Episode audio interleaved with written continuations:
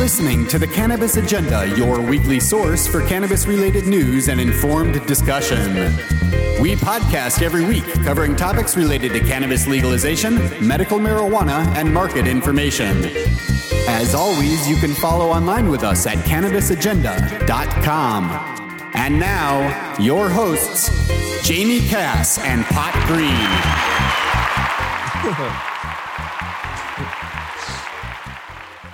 Yeah.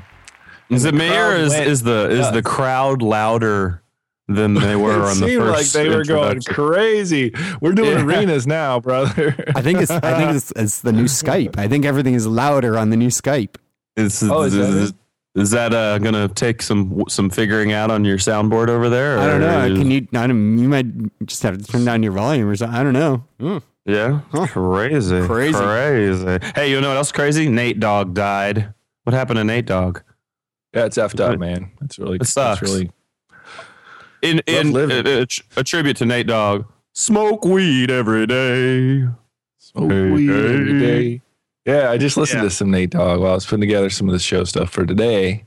I was listening to some I Got Love. Remember that song? I Got Love. It's great. Good ah, regulate, regulate. That's one of regulators. It's One of one of my faves. Um, Yeah. dude, dude, I just got I just got Skype spam. Oh no! You did? Mm-hmm. Russian Oh, that's, Russian wives. oh. well, that might not be so bad. Did you ask them what they got? I Offer? sent. I replied. I said, "Are you for real?" it's, it said. I think You it, didn't- you the, really, the, the- the ad was like, "Are European and American women too stuck up for you, or something like that?"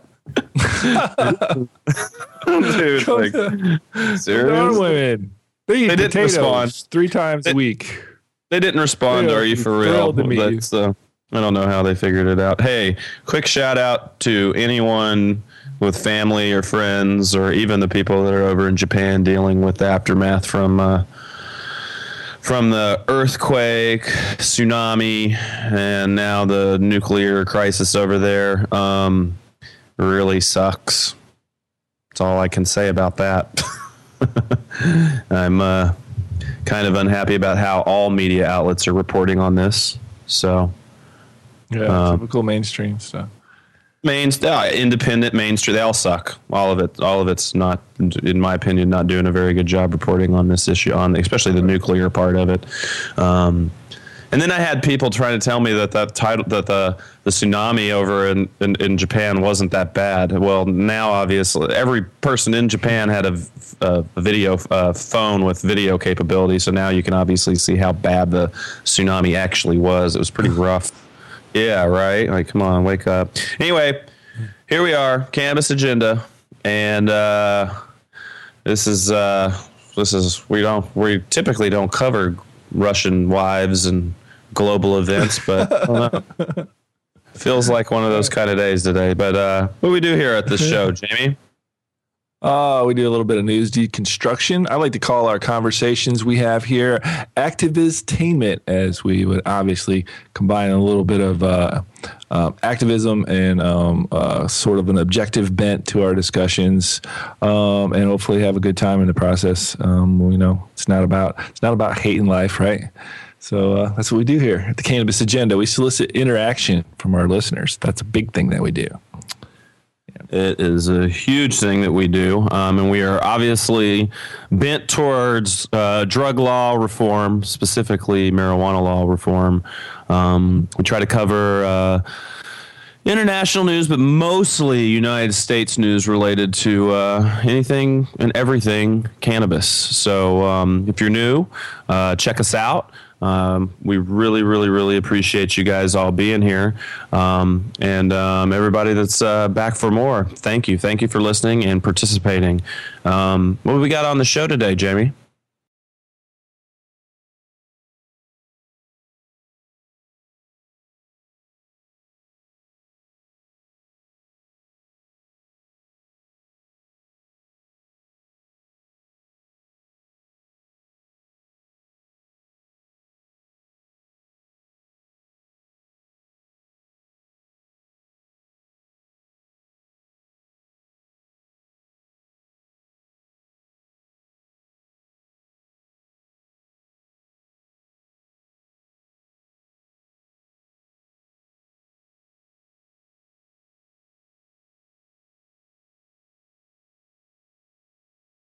All right, yeah, looks like we have a pretty decent show uh, lined out for us today. Let me see. We'll go through our original uh, daily routine of keeping in touch with our listeners. Talked a little bit about some questions and comments we've gotten from some emails. Um, a lot of a lot of different uh, interaction we've been experiencing lately.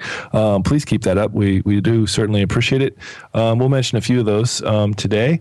And we appreciate the stories as well. We uh, always like to get a new scoop here and there from your uh, neck of the woods.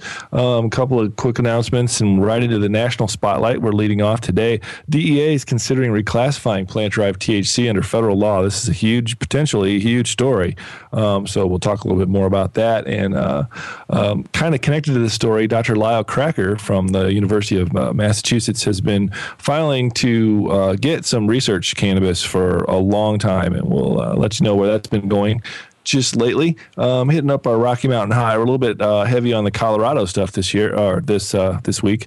Um, I think we have four stories um, tonight, and we have a little bit uh, from Montana as well. You know those federal raids that we all hate so much that they said they were going to never do anymore. Well, they they've obviously never stopped doing them, and a bunch of them just happened in Montana. So we'll uh, tell you like really what went down in that scene um, today in cannabis etiquette. Uh, I think it's more of a cannabis culture kind of a tip today. Never shop when you're Okay, we'll uh, talk about that later in the show. Stay tuned for that California update. We got some more about taxes. Everybody loves talking taxes, right? Well, they like to take them from medical marijuana people, and uh, we'll let you know what's going on in their area. Pot in the Pacific Northwest today. Um, you know the the MMA, those like what is that? Martial arts, multi martial arts. I don't know. Anyway, that, that that big fighting competition. Well, there's one of those former uh, MMA stars. He was uh, recently sued over an outdoor grow, and we'll hear from uh, Mr. Pod Green about that one. Um, Puna Bud, our buddy from uh, Hawaii, has, has contacted us again with some potentially really good news in uh, uh, pending legislation down there. We'll let you know a little bit more about that. Cannabis trivia, Trucker Bill's trying to stump us with a difficult one. We'll ask you that questions a little that question a little bit later in the show. Uh, Stone in the South today brings us some stuff from Florida. Hmm, don't hear about don't hear from them guys very often, and some very uh, positive news from Kentucky. Um, topics barely worth any of our time. We got a little bit of something, but I'm not going to explain it because you know that kind of defeats the purpose. East Coast Scoop, uh, Rhode Island, finally named their three locations for their uh, compassion centers there. Um, some other stuff going on in Rhode Island. We've got a clip. We're going to sh- tell you a little bit about it. And in Connecticut, Representative Toni Walker is going to talk to us a little bit about uh, uh, her views on medical marijuana. And rounding out the show today with a "But is it sophisticated?" story. And this one, I think, is probably the the record for uh, what would you call that? Fancy, elaborate descriptives that they use in these kind of things. Um, yeah. So we'll uh, stay. This is the stay tuned for that. kingpin of those stories. The elaborate, intricate kingpin of the sophisticated. Yeah, well, we'll see. But uh, and then we'll round out this show. Uh, I think we have about a, a two-minute clip from Dr. Lester Grinspoon um, talking about his personal experiences with medical marijuana. And that's what we got. We'll do the best we can with all this stuff. A lot of information today, a lot of stories, a lot of talking. Um, you guys can follow along uh, as always at our, on our website, um, www.cannabisagenda.com. Uh, email us any questions, comments, criticism, scoops. We love getting scoops, um, potential interviews, whatever. Uh, send them to us. Uh, our email is info at cannabisagenda.com. You can also call us 707 654 CAN, which is C A N N, or the number's 2266. Uh, there you'll just be able to leave a voicemail. Um, and uh, you can search for us uh, on iTunes and then subscribe uh, on iTunes to us, uh, where um, the show will be automatically downloaded into your iTunes player when it's available. Pretty easy way to keep up with uh, podcasts. And please, if you are using us on iTunes, please review us. We, we would really appreciate it if you guys would review us on on on there. Um, we're also on Twitter and Facebook. Um, and uh, suggest us to your friends on those and follow us and follow along on, on there as well. So, um, and one other thing I meant to mention, um, if you, as you're listening to the show, uh, you can follow along at the on the website uh, cannabisagenda.com and you can see the notes from from the show which has links to almost everything we're talking about literally. So um, or the stories that inspire the discussion or whatever in the clips. Uh, some of the clips are definitely worth watching uh, getting the visual uh, can help too. So so check it check out our, our show notes on uh, on the website when you get a chance. Um, got a geez man, we've the amount of emails we've been getting lately is getting kind of wow. We're getting a lot of them. Keep them coming. Uh, got an email from Steve in Humboldt. Uh, nearly locked himself out of his grow room. Has a a grow room in a shop detached from his house, and only Oh, had no. Only had one key left um, to it, and uh, lost the key. Uh, he thinks in his yard. Oh, Uh huh. And uh, couldn't that pick sounds like lock. something I would do, man. couldn't pick the lock. Couldn't pick the lock. Couldn't figure it out. Um, uh, was about to rent a metal detector um, to start searching his yard for it. Uh, was about to get a magnet on a stick to search his yard for it. Was combing through his grass, unable to find it. Super worried because it rained so heavily in Humboldt. And the night that he lost the key, he's afraid maybe it like fell in the mud and has been stepped on or driven over into the mud, and like the key's gone. Uh, luckily, a friend of his that took care of his cat house like over a year ago um, nearly two years ago now. That's what it says here. Um, has an extra key to his room, so he found one last key. Uh, Steve, make multiple copies. Um, he he was considering calling a locksmith to let him in his grow room. Uh, I realize Oh. you live in. I realize you live in Humboldt County, Steve, but that would still be hella awkward, dude. yeah. right? That would be that would be intense, man. Like standing there with the locksmith, like, okay, cool. Don't open the door. Just just unlock it for me, okay? Phew, sounds like a really weird situation. Um, was uh, you're salvaged from having to deal with that. Uh, Shakedown, you keep sending in the scoops. Thanks, man. Scoop on Kentucky and Oregon. We are going to get to both of those. I think we're going to use a different story on the, uh, a different, more succinct story on the Kentucky. Um, for Kentucky, um, but going with the one you sent for Oregon. Uh, Mike sent us the ACL uh, ACLU scoop um, for the UMass uh, professor who they want uh, to who they've I guess ta- are talking to the DEA about trying to get this guy to allow uh, to be allowed to grow marijuana on campus or something. We'll get to that story later. Uh, Matt sent us a very thoughtful email um, regarding uh, the first prohibition and the and the situation on the border and uh, cost be- and then and then also wanting to talk about cost benefit analysis um, for the drug war. Uh, honestly, the both of the issues you bring up are very thoughtful. And um, we would like to. We've saved those issues, and we'd like to try and get uh, some some sort of expert um, on to talk about those things. Uh, Jamie, I know you're really interested in the cost benefit analysis stuff, the micro, looking at it from more micro scale. How much does it cost every individual in the United States? Uh, Right. Kind of sort of thing. So uh, yeah, we'll, we'll uh, try to uh, to uh, get some some. You know, we're not just gonna bullshit you on it. We'll try to get you some some real answers on those things. Um, Puna Bud contacted us again. Finally, that's awesome. We, we haven't heard from him in a while, right? We were worried. Apparently, things are getting a little better in Hawaii. We're really stoked to hear about the big Hawaii news. We'll get to that later on.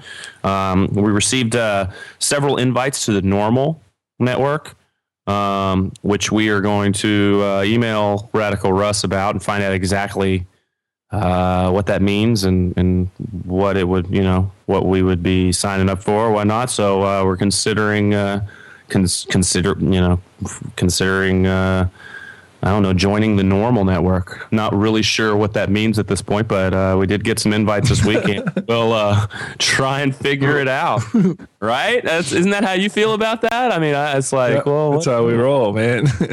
that's organic. Yeah. Sure. But uh, yeah, keep them coming. Emails info at cannabisagenda.com or call 707 654 CAN, C A N N. The number's 2266. Let's see here. Quick announcements. Uh, still promoting marijuanapodcast.com. It's an aggregate of some of the best uh, cannabis radio on the internet. You should check it out. marijuanapodcast.com. Also, we're still looking for, to. To talk with dispensaries in California. If you're a dispensary, you work at a dispensary, you own a dispensary, um, you have tight connections with a dispensary, contact us. We're trying to start some uh, some uh, discuss- a real dialogue with uh, different dispensaries throughout the state. Um, it looks like it's time to uh, move on to uh, to the news for this week, and uh, we're going to start with the national spotlight. Um, uh, somewhat, somewhat kind of crazy thing we talk about a lot on the show is uh, reclassifying marijuana from Schedule One uh, federally, um, and that being one of the biggest uh, hurdles um, that we would have to uh, to jump over or hoop to go through or whatever. Um, and Smash yeah, through. yeah, right. Like a brick, you know, like a brick house, dude. Like beating it down with your own hands is what it's been like. But apparently, uh, the DEA is considering reclassifying plant-derived THC under federal law. We've got a really long clip here. It's I think about a little over six minutes with uh, Paul Armentano being interviewed. Um, but we really think that this is worth listening to and talking about afterwards. So uh, let's check it out. After a number of recent developments, the DEA has recently reclassified THC, the psychoactive ingredient in marijuana, to a Schedule 3 substance, while the marijuana plant itself remains a Schedule 1 substance, the kind that carries the harshest criminal penalties. Now, why would they do that? Well, apparently so that pharmaceutical companies can push products with naturally derived formations of THC. Meanwhile, Dr. Lyle E. Craker, a professor at the University of Massachusetts, has dropped his nearly decade-long fight to persuade the government to allow him to grow marijuana for medical research. So, is the government really anti-marijuana, or do they just want to keep all the money that can be made from it at the top. Joining me to discuss it is Paul Armentano, Deputy Director of NORML and the co-author of Marijuana is Safer. So why are we driving people to drink? Paul, thanks so much for joining us. Now, first of all, can you give us a little bit uh, you know, more detail on this rescheduling? The DEA has said that marijuana has no scientifically proven medical value. So why now would they want pharmaceutical companies to be able to get their hands on it? Well, just to be clear here, the DEA has announced their intent to reschedule both synthetic THC and plant-derived THC if these uh, if the THC appears in FDA-approved products. So I don't want to jump the gun and imply this has already happened, but the DEA is on record saying that they are supportive of letting this change happen. Now, the reason, of course, they're doing this is because there is interest uh, from several pharmaceutical companies who want to bring pharmaceutical products to market that are derived from compounds in the marijuana plant. Because Big Pharma, just like millions of Americans and thousands of doctors, acknowledge, unlike the DEA, that marijuana holds medicinal value. And making this change will just typify this sort of political hypocrisy we have uh, regarding what our federal policy says versus what the science says. This would be the equivalent of allowing vitamin C to be legal and to be marketed while prohibiting and incarcerating those who actually possess an orange. It doesn't make any sense. Now, who really stands to benefit here? Because if pharma, Big Pharma is allowed to create products with this uh, naturally derived THC, they probably have to get weed somewhere, right? And is the government then become their uh, their supplier?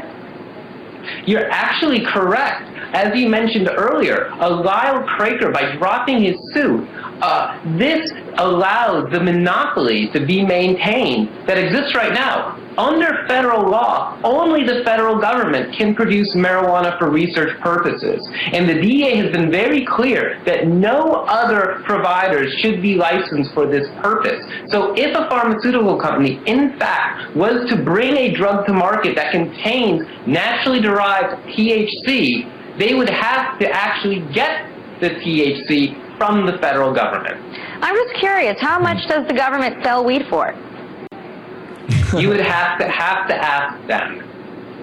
Okay, so they're not necessarily uh, spilling all the beans on that one yet. But I've also heard, and uh, you know, in talking about the the Craker case, uh, people that are saying that the government's marijuana just isn't potent enough to do the proper medical research on it. Is that true?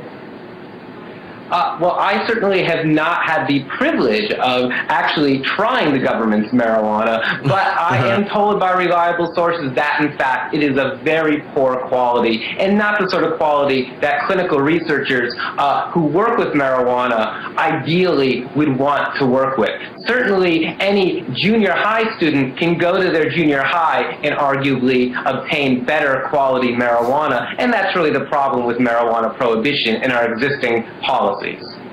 So, I mean, in that case, you know, why would the, the government take such a strong stance when it comes to marijuana, where they don't want to put money into research to see if there might be possible benefits, but they're maybe willing to play with the pharmaceutical companies here?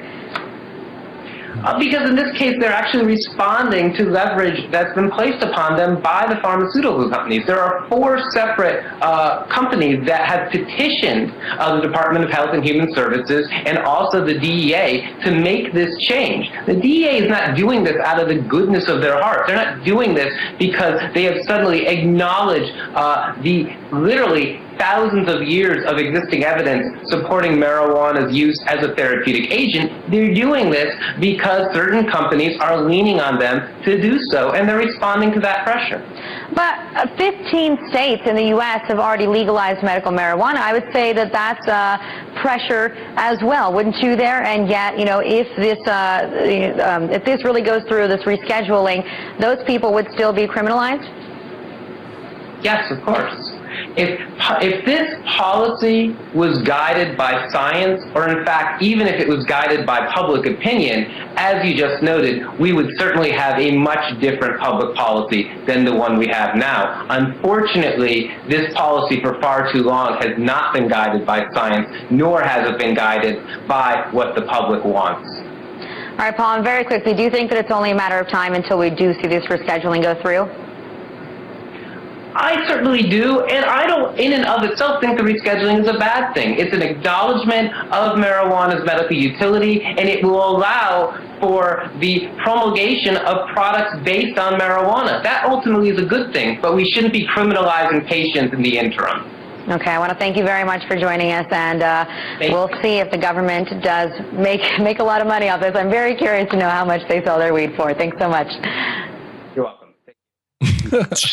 I'm curious too now. Wonder how much. I'm I'm more curious as to what implications it actually has to to reschedule plant derived THC. I, I mean, that's just that's. I mean, I, is it all? So they're saying it's going to be all government sold plant derived THC. Is that that the gist of what they're saying there? Um, that's kind of the gist that I got from it. I hate that idea. I mean, as far of as, like as NIDA's trying to seal their monopoly. crazy, right? Like, no, I mean, how could the plant at the beginning, but the plant itself is still deemed a Schedule One as a most dangerous drug.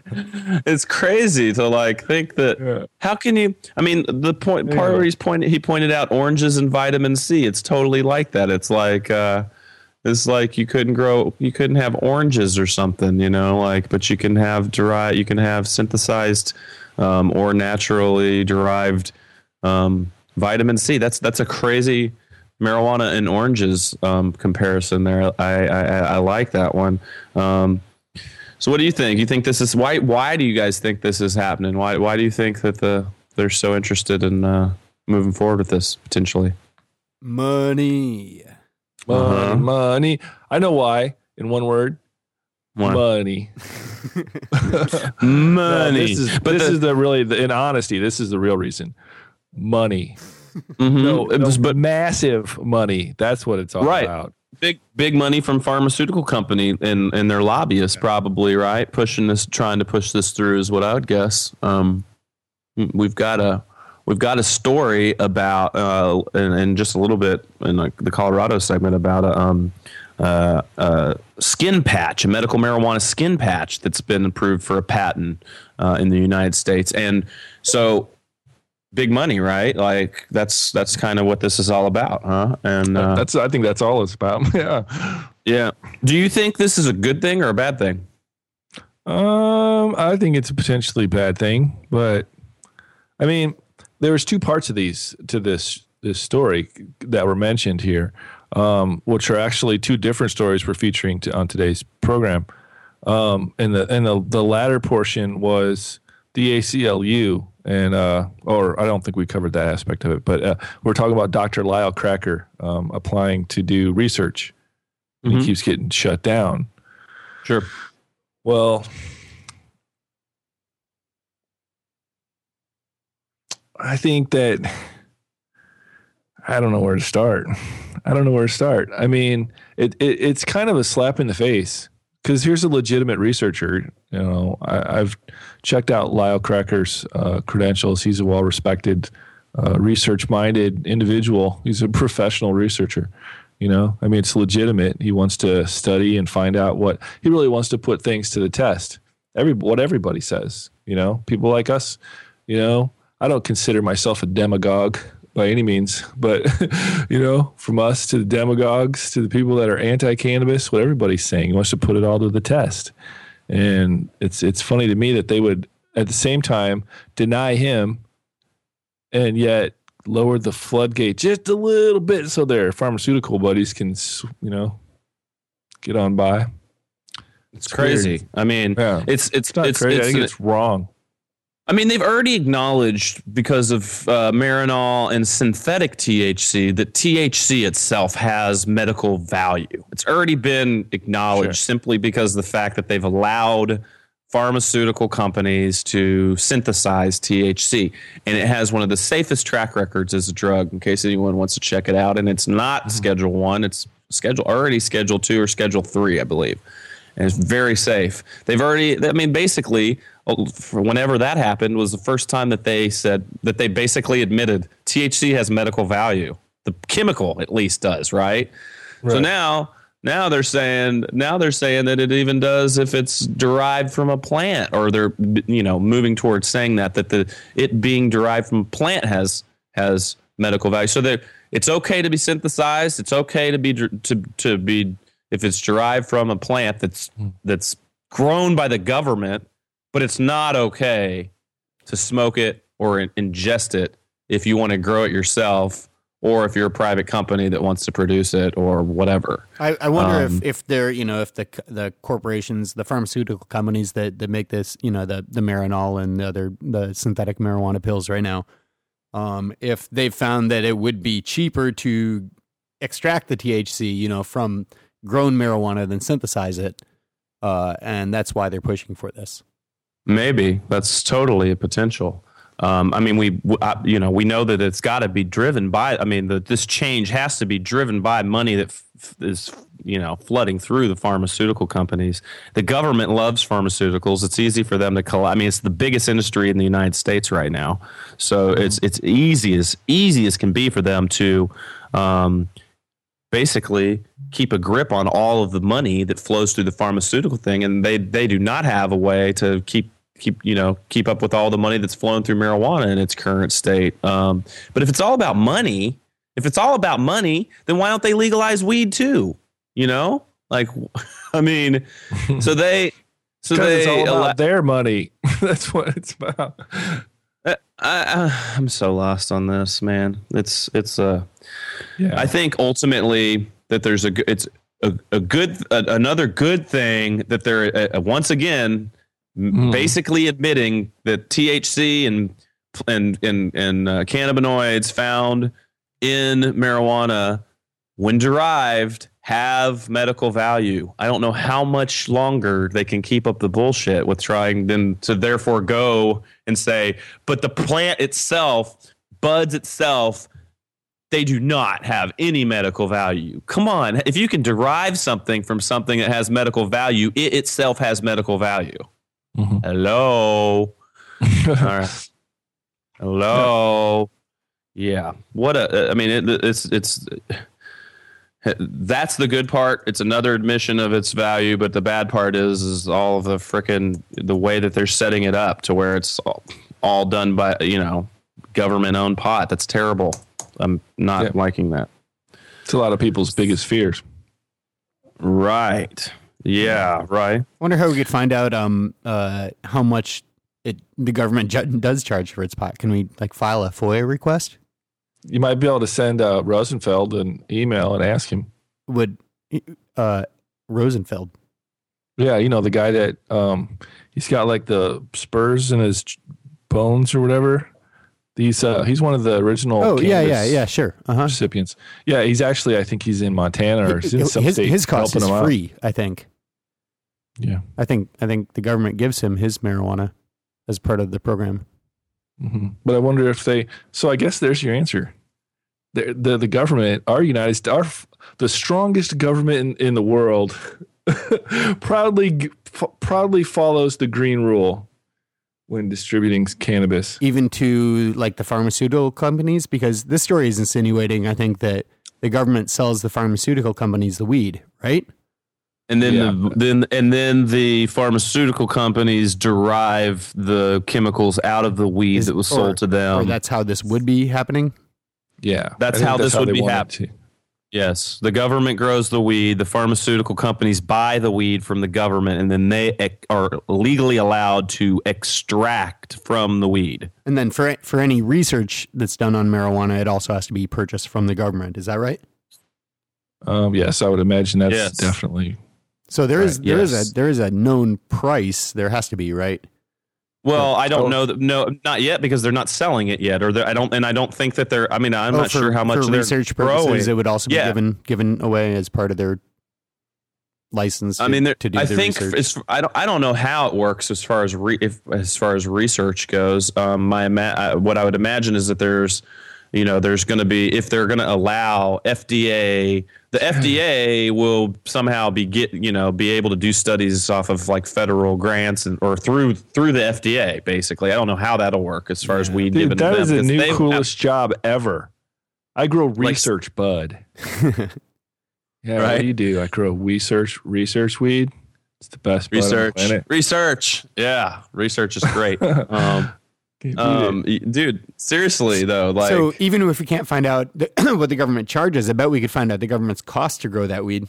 that is Mm-hmm. what I would I mean as far as like the FDA goes that's how it would be analyzed for for for government studies on Sure. it but I mean um, these pharmaceutical companies will have to do their own clinical studies as well to be able to produce the drugs in the first place so they'll therefore probably have to buy the weed from the government um, I don't know if we'll be able to find out a per unit cost that they get potentially potentially they'll share, share it with their shareholders you know um, Well, if they're getting it from the government, we should be able to get that data. It should be public.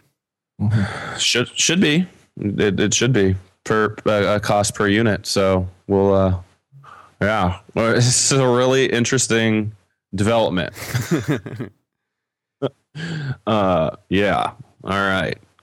All right. What do we got going on with uh, Dr. Lyle Craker? You got uh, more you want to talk about Dr. Lyle Craker? I see you have a story here next. Um, yeah, you know who he is, right? He's a professor from University of Massachusetts. Um, Yep. He's he's very very uh, outspoken in uh in his position, and uh, he's been trying forever, diligently. He's been fighting really against the uh, U.S. DEA. Um, they they just keep they repeatedly have denied his application for um, production of medical pot that he wanted to.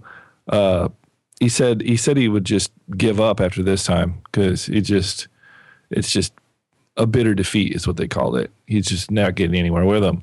Well, I think the ACLU has uh, taken interest in the case, and they've called on the DEA to allow um, the sale of medical marijuana for uh, Lyle Craker to do research on.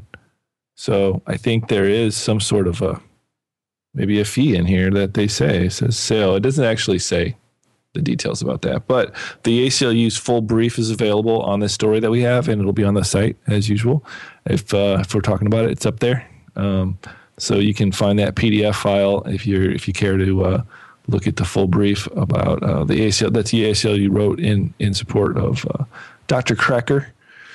We'll see, man. He's been fighting these guys for years now.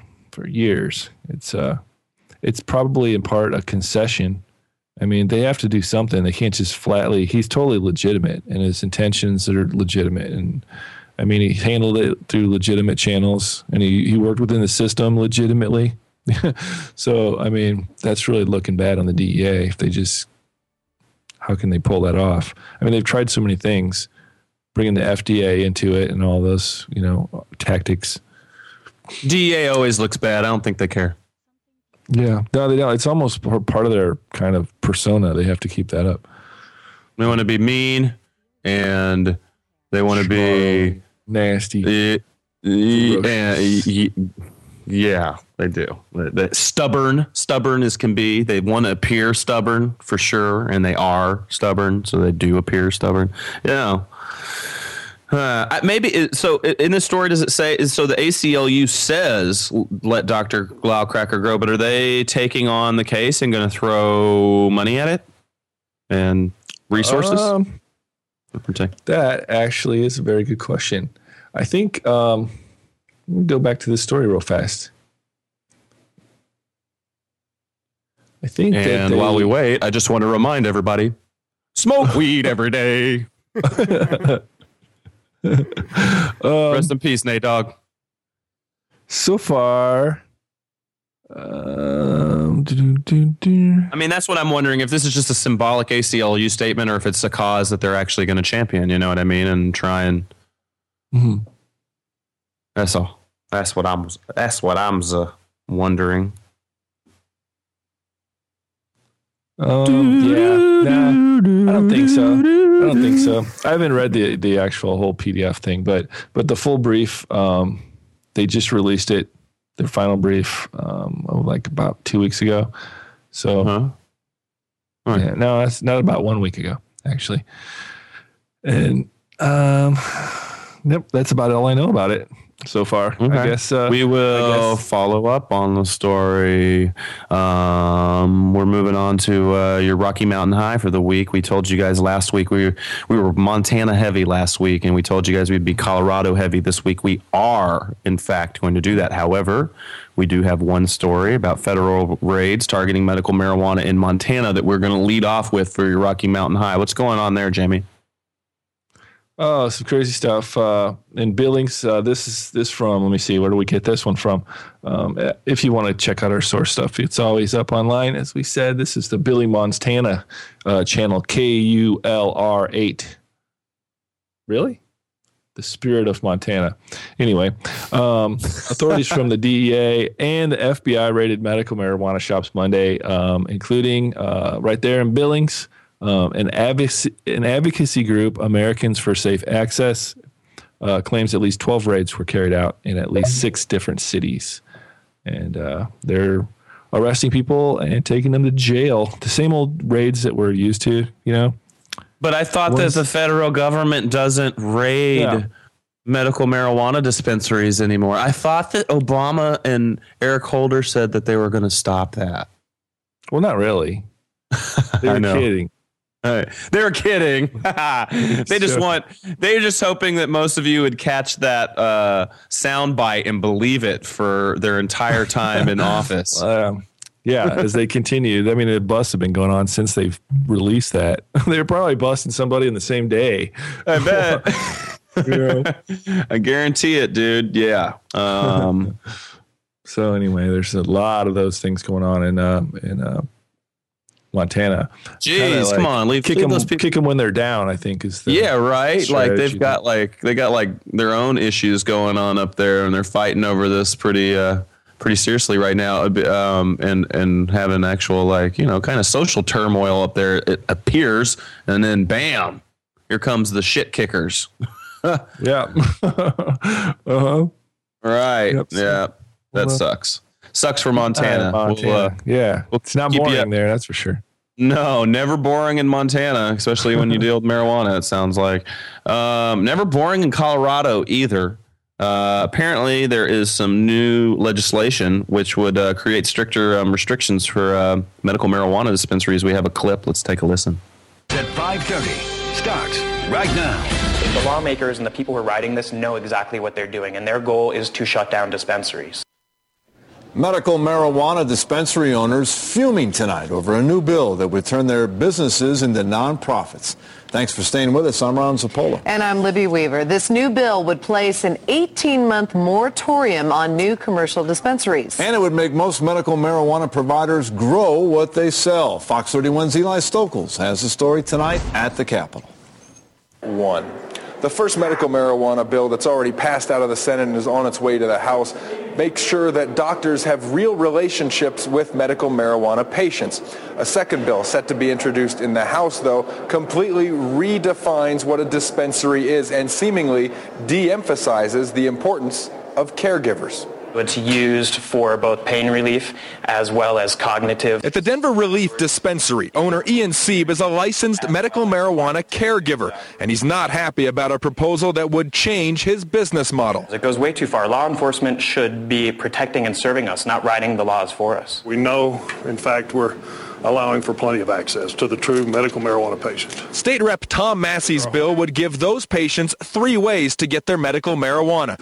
Grow it at home, get it from an unlicensed caregiver who would be limited to just five patients, or buy it through a state licensed center. Dispensaries uh, can, can morph into what we call a center now. They can't actually take the product on site, but they can, it's a retail site to go purchase the product. Dispensaries would have a year to 18 months to decide whether or not to convert into a center model. That would mean filing as a nonprofit and getting a state license after passing a background check. Once you're a licensed provider, same with a liquor store, if you misbehave, boom, your license is gone. But some smaller growers call this the Walmart model, favoring larger dispensaries that can grow their own product. This industry has provided so many jobs, and a lot of the dispensaries will probably end up going out of business. For- Many people can still make a very good living working within a Colorado nonprofit corporation. No, they will not be able to produce equity. No, they'll not be able to turn into publicly held companies. Yes, they will be able to reinvest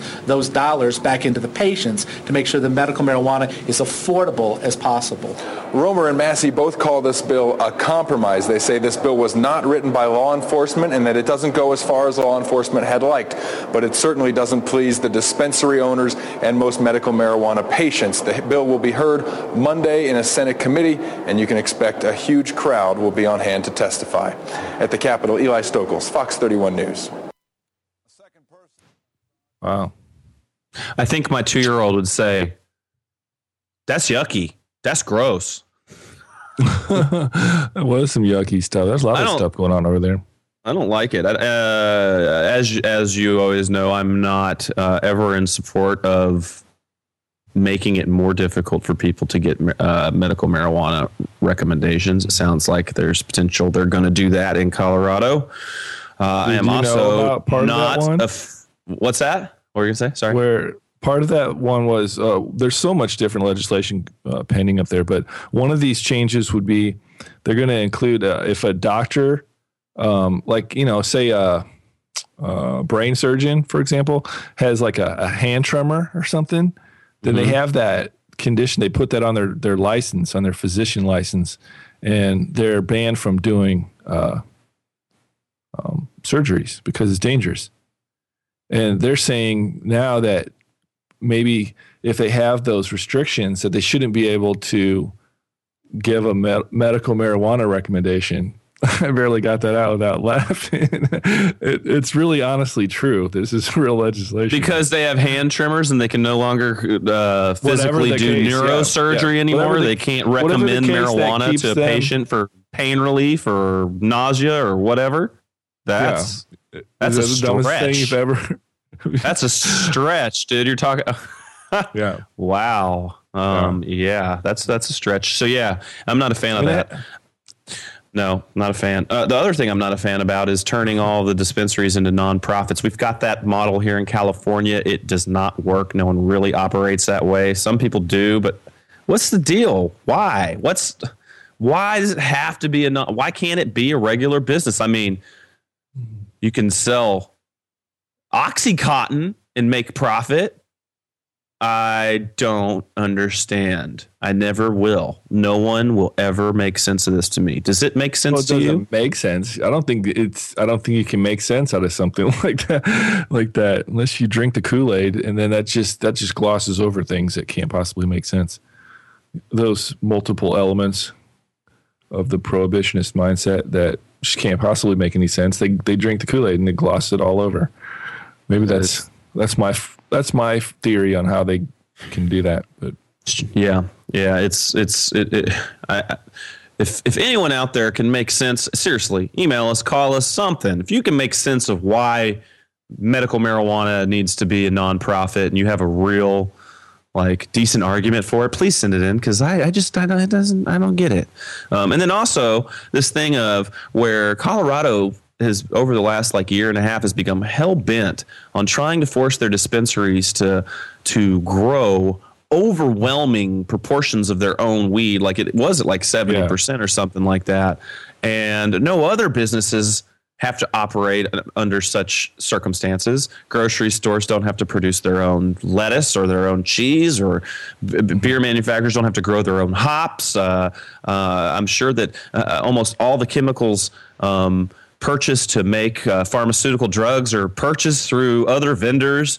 Um, this is a these are unreasonable regulations that are being put on marijuana and marijuana only, and it sucks and it doesn't make sense and it screams hypocrisy to me. So, but uh, looks like we've got a uh, Target 13 undercover special report that um, is going to portray the Colorado system as abusive. Let's uh, see what kind of news deconstruction we can do on this one. We've got a clip. Take a listen. The Bottom line, more of your tax money is going to be pumped into getting people licensed for medical marijuana. 1,000 new applications are submitted every day. The state health department can't keep up. Target 13 investigative reporter Tak Landrock going undercover to show you how easy it is to get approved for medical pot. Well, Eric, if you have cash and some time, you too can get your hands on medical marijuana. Many times you don't even need to have any medical proof, just some aches and pains. How you doing? Doing good. Is it 45? Yeah. What you're watching is a hidden camera investigation So it's like a, probably like a four and a half uh, gram eighth anyway. On how easy and quickly it is to get certificates needed to get medical marijuana. There's, this is the sample of the skunk weed. This transaction is legal, and all it took was a signature from a doctor and some of our cash. Our journey into the world of medical marijuana started here at a plain looking building just outside of Denver. Um, take this, go ahead and fill it out. It's three pages. The lobby sits right next to a Panera Bread and is full of people waiting to see a doctor, even this person in scrubs. And were you able to catch the medical records? Our undercover producer took this one sheet medical record as proof of a knee injury he got a year ago. Kind of like if you were to take like a string and like pluck it. The medical record from a year ago shows he is only to take ibuprofen to relieve his pain. He tells the doctor, who he is seeing for the first time, that he has not tried any other prescription medication and did not want to try physical therapy. It just hurts while I'm doing stuff. The doctor never examines or even touches our producer's knee, only asking a series of questions. How, how's your uh, health up otherwise? Otherwise, I feel pretty good. But you haven't been back to see uh, see anybody. Is that the case? No. Have you tried marijuana for the problem, or? Um, no, I haven't. Less than 10 minutes later, Are you having that much pain? I, I guess. I mean, obviously, you must feel like you are. Yeah. You wouldn't be here. Yeah. we got the signature needed to get medical marijuana. Thank you very much for voting. In 2000, Colorado passed a medical marijuana amendment, allowing people with severe medical needs to get marijuana to soothe their pain. Under the amendment, those with cancer, glaucoma, AIDS, or HIV are allowed to smoke the medical marijuana. And if you have a severe or debilitating disease, you are also allowed relief from pain if a doctor feels marijuana is a remedy. We're told that we can get the medical marijuana that day. They all deliver and everything. It's a whole neat system. The employee shows us a list of caregivers he works with, and if we use one of his medical marijuana providers, we will get a cash discount on our visit.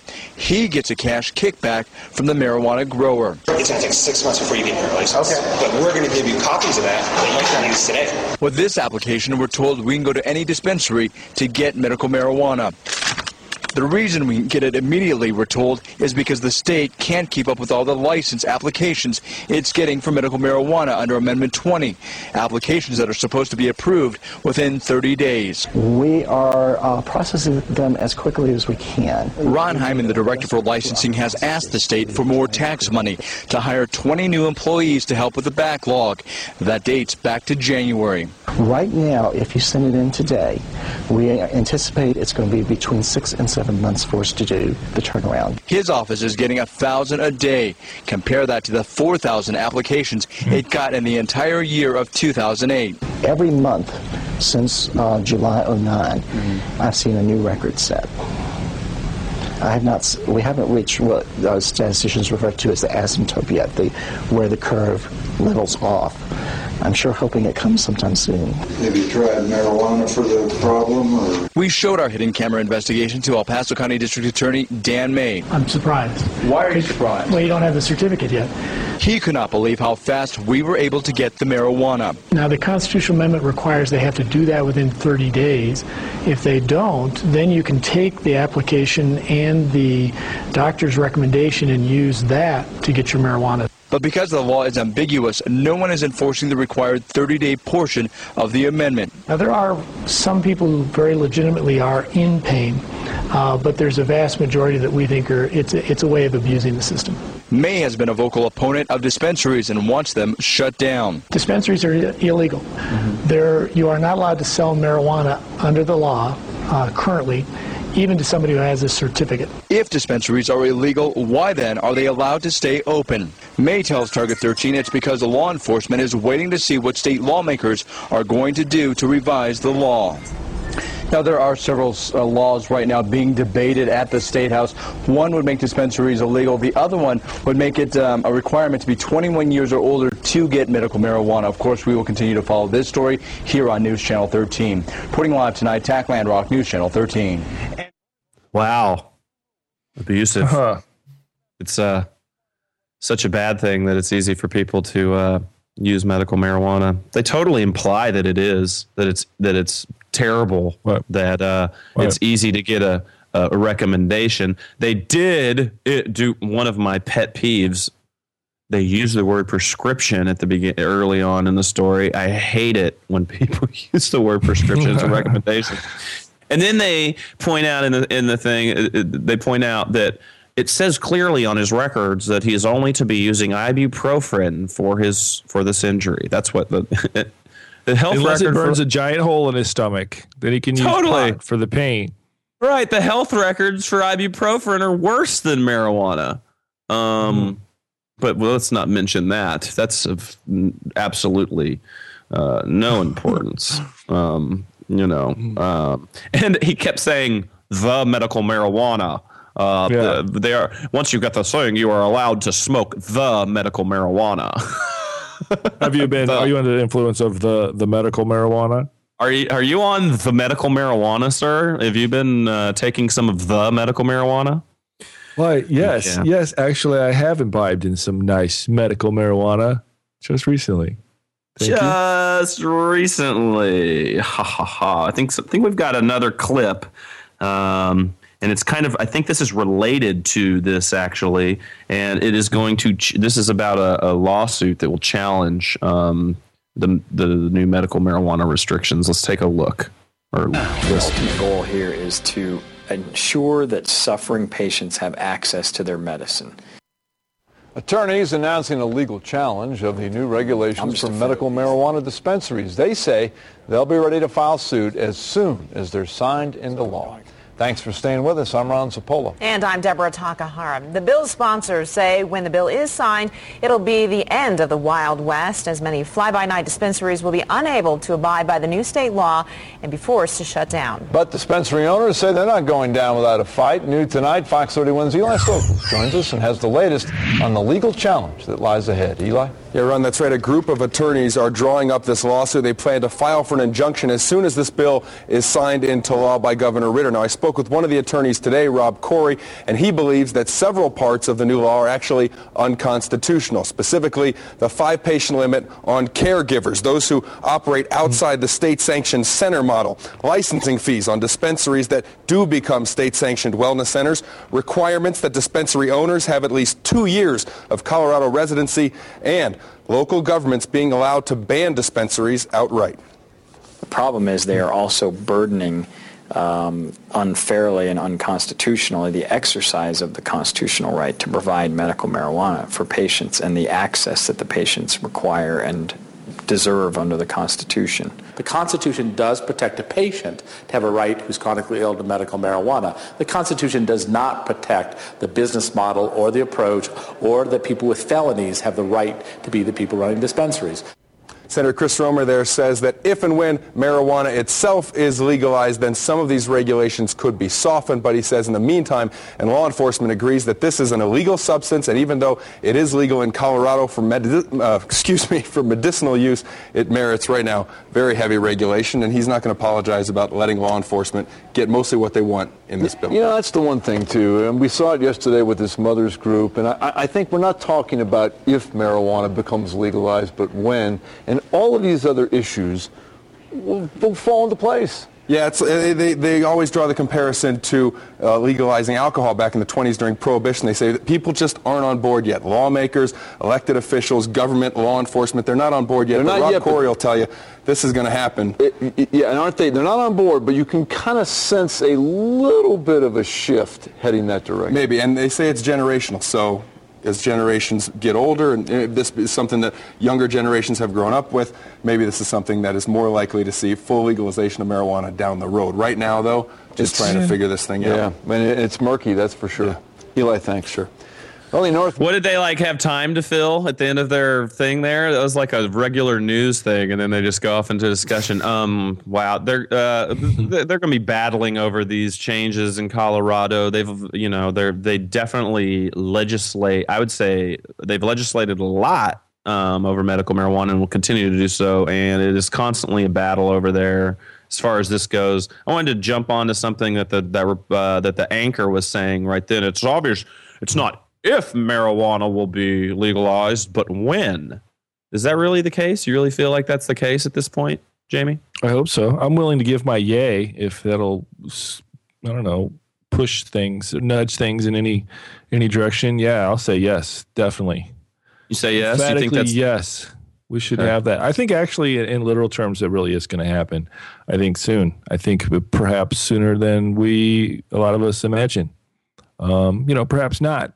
that's, a, that's the only way that a perhaps can exist is if there's a perhaps not, right? So, you know, it might not be the case. It could be, you know, 10 or 12 years. I don't think, I think that's worst case scenario, really, my, my own opinion. We've listened- we've listened could be as, to- as soon as two or three. But we've listened to activists that have been involved for 40 years saying that they felt like that the entire time. And uh, I don't know. I guess Right. I, I guess I'm just, uh, you know, I think some maybe- things are changing. We're starting to see how the government is able to do that and just move time along. you know, it's okay if we make some strides and and some some big uh like progress. You know, once every forty years. Sure, sure, sure, sure. Yeah, I mean we've made and we've made progress, you know, and things are changing. Um, here's another change. We we we were looking. We've uh, remember we found that patent a couple of weeks ago. And we could not figure out what it was. I don't think it's this, but um, apparently a new um, uh, medical marijuana patch, uh, skin patch, uh, may be marketed in Colorado and eventually in California. Um, this company, uh, Marijuana Delivery Systems, uh, Medical Marijuana Delivery Systems LLC. Matt, you should see if they've got stock. Um, and uh, Probably they have if uh, they're uh, LLC. acquired a patent for a skin patch. Um, and I believe that they, uh, let's see here, the patent provide. I'm going to call, call them MMDS. The patent provides MMDS with exclusive rights for development of the patch for trans transcutaneous delivery of medical marijuana to humans and animals. The patch That is going to be marketed through through the skin. That's through the skin, by the way, transcutaneous. Hmm that means through the skin. Um, the patch uh, is going to be marketed with the trademark Tetracan. Um, and is expected to be uh, available at marijuana dispensaries throughout the United States by the end of the year. Um, they are What's uh, going to have. What's that? What's What'd you say? Tetracan? Tetracan is the trademark of the patch. So MMDS is the name of the company that makes the patch. The patch will be trademarked and known as Tetracan. That's what it's uh, the product name is. Um, Tetracan, and uh, it's going to be manufactured in Europe and distributed worldwide. Um, and um, and the basically they're going to distribute it anywhere that sees it as a holistic therapeutic um, you know, um, medicine basically for chronic pain and and, and arthritis. Um, uh, the side of Wow, that's awesome. right? Well, not just for sorry, chronic pain, arthritis, side effects of chemotherapy, multiple sclerosis, and other chronic conditions. So basically, it's you know the, anyone that uses marijuana medicinally is who they're for whatever reason they're going to be pushing this through. Uh, yeah, Matt, you might want to look into this one as far as uh, stocks go, what they've got going on. Um, they're going to be See working with samples. yeah, they're going to be working with another company called the Medicine Wheel Project LLC to um, potentially distribute this stuff throughout the United States. So, yeah, we will follow through on that. But I mean, these are so here's this, so okay. So are they going to get around that then? So DEA schedules reschedules plant derivatives, right? What we were talking about earlier. That's mm-hmm. what this company sounds like they're about to start doing. They're already jumping Yeah. on it. They're producing in Europe, not in the United States. Are we? So the DEA is saying if you're a company, or the news rescheduling will be like if you're a company that wants to produce your product in the United States, you have to buy it from the government. But if you want to get around that, you can just produce it in Europe and and and import it. Yeah, that's interesting. Right? Oh, I mean, am I r- right? Yeah. I mean, like this. Let's, let's just grow it at home, guys. Come on. Yeah. um, yeah, I'm. Uh, we're gonna keep following these stories because uh, it seems like, as far as that's going, there's a lot of changes coming up here soon with uh, actual uh, derivative drugs and and uh, probably synthetic THC drugs as well. So uh, we will keep you guys informed. And that was your Rocky Mountain High for the day. It looks like we're getting into some etiquette. Time for some cannabis etiquette. What are we talking about today, buddy?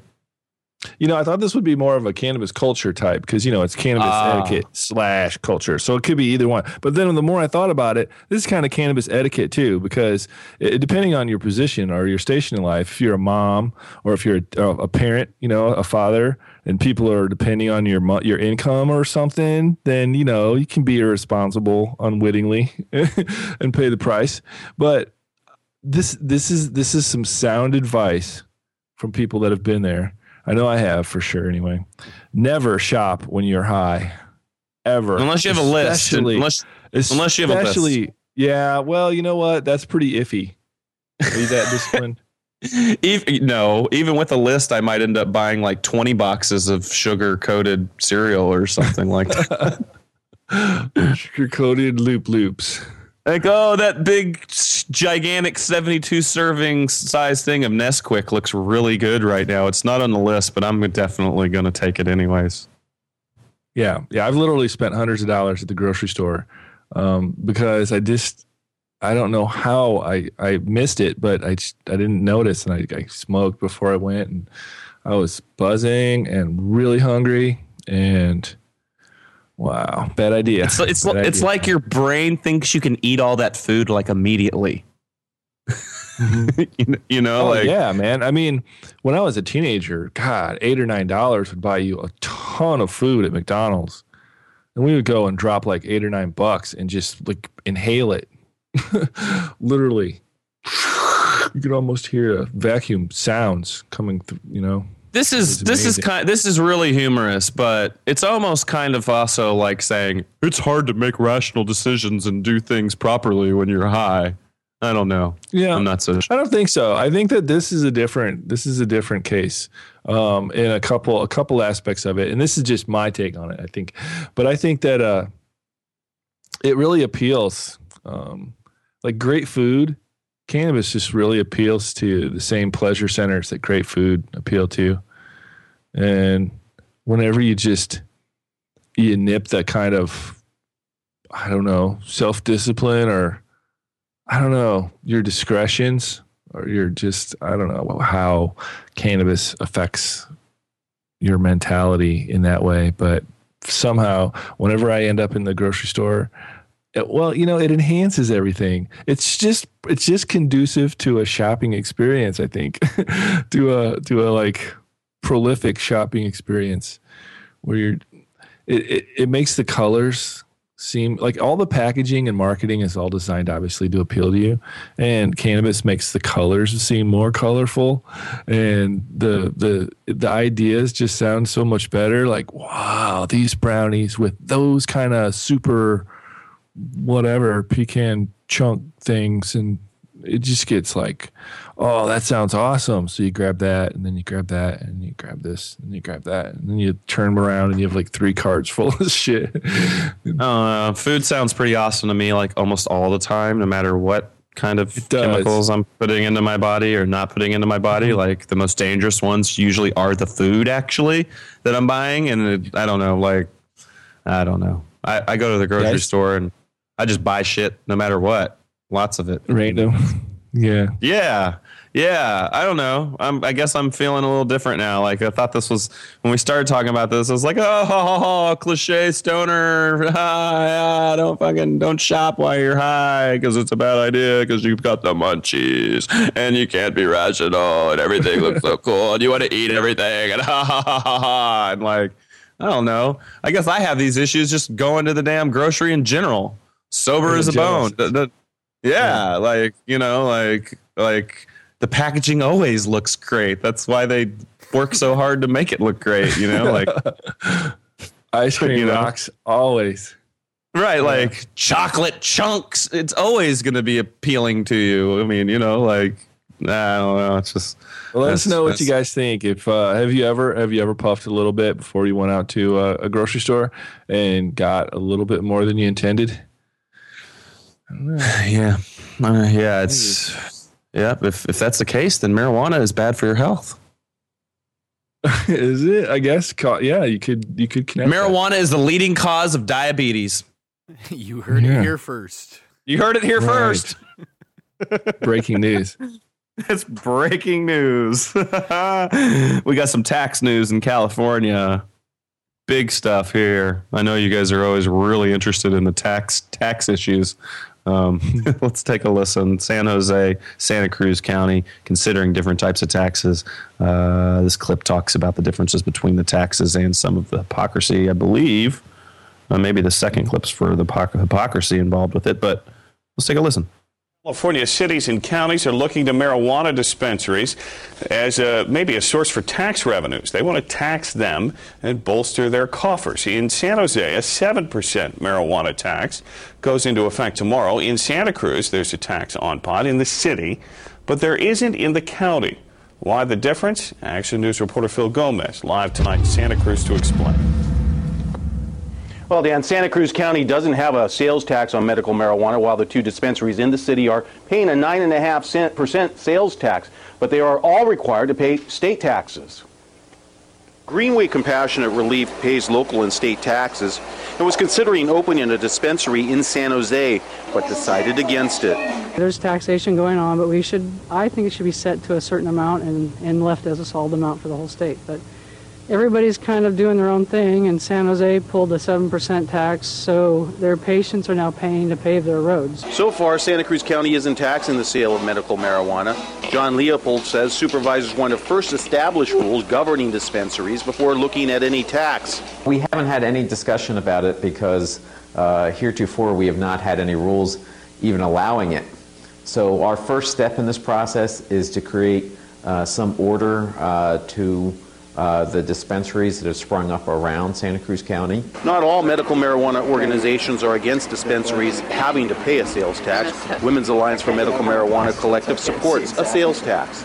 You know, those taxes go to support um, police, firefighters, city services, county services. It's really important that any business um, pay their fair share of taxes. So we're in favor, you know, generally of it. Um, Of course, it depends on what sort of regulations are being uh, applied.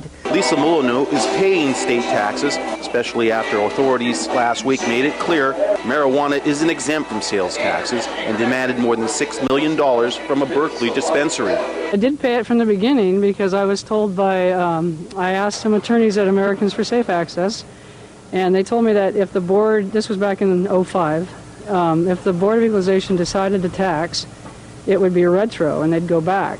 So I decided then that we would pay our taxes, and we started immediately. And according to Supervisor Leopold, if the county considers a sales tax, it would need voter approval. But again, supervisors first want to finalize regulations for dispensaries. They're hoping to have that done by the end of March.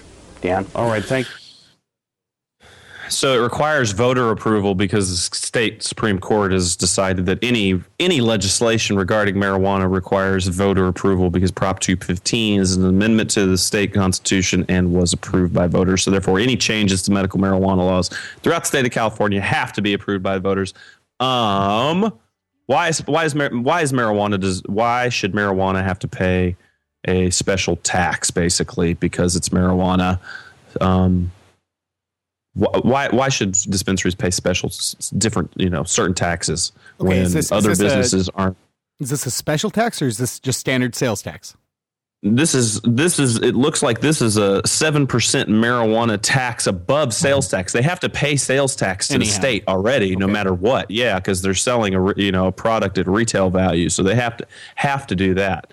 Um, this would be an additional 7% tax on top of that, that would be collected by it looks like their county or the city of San Jose, but I would guess it's their county. Um, and then those funds would they would be able to use that money however they want. What I'm getting is the one lady is like, it's good. It, it supplies you know money to police officers and firefighters and paved roads and et cetera, et cetera, et cetera, et cetera. You know, all good things. But why does marijuana? What I'm getting at is why should right. medical marijuana have to pay special taxes? Why not in the first place? Why not candy? Right. or McDonald's?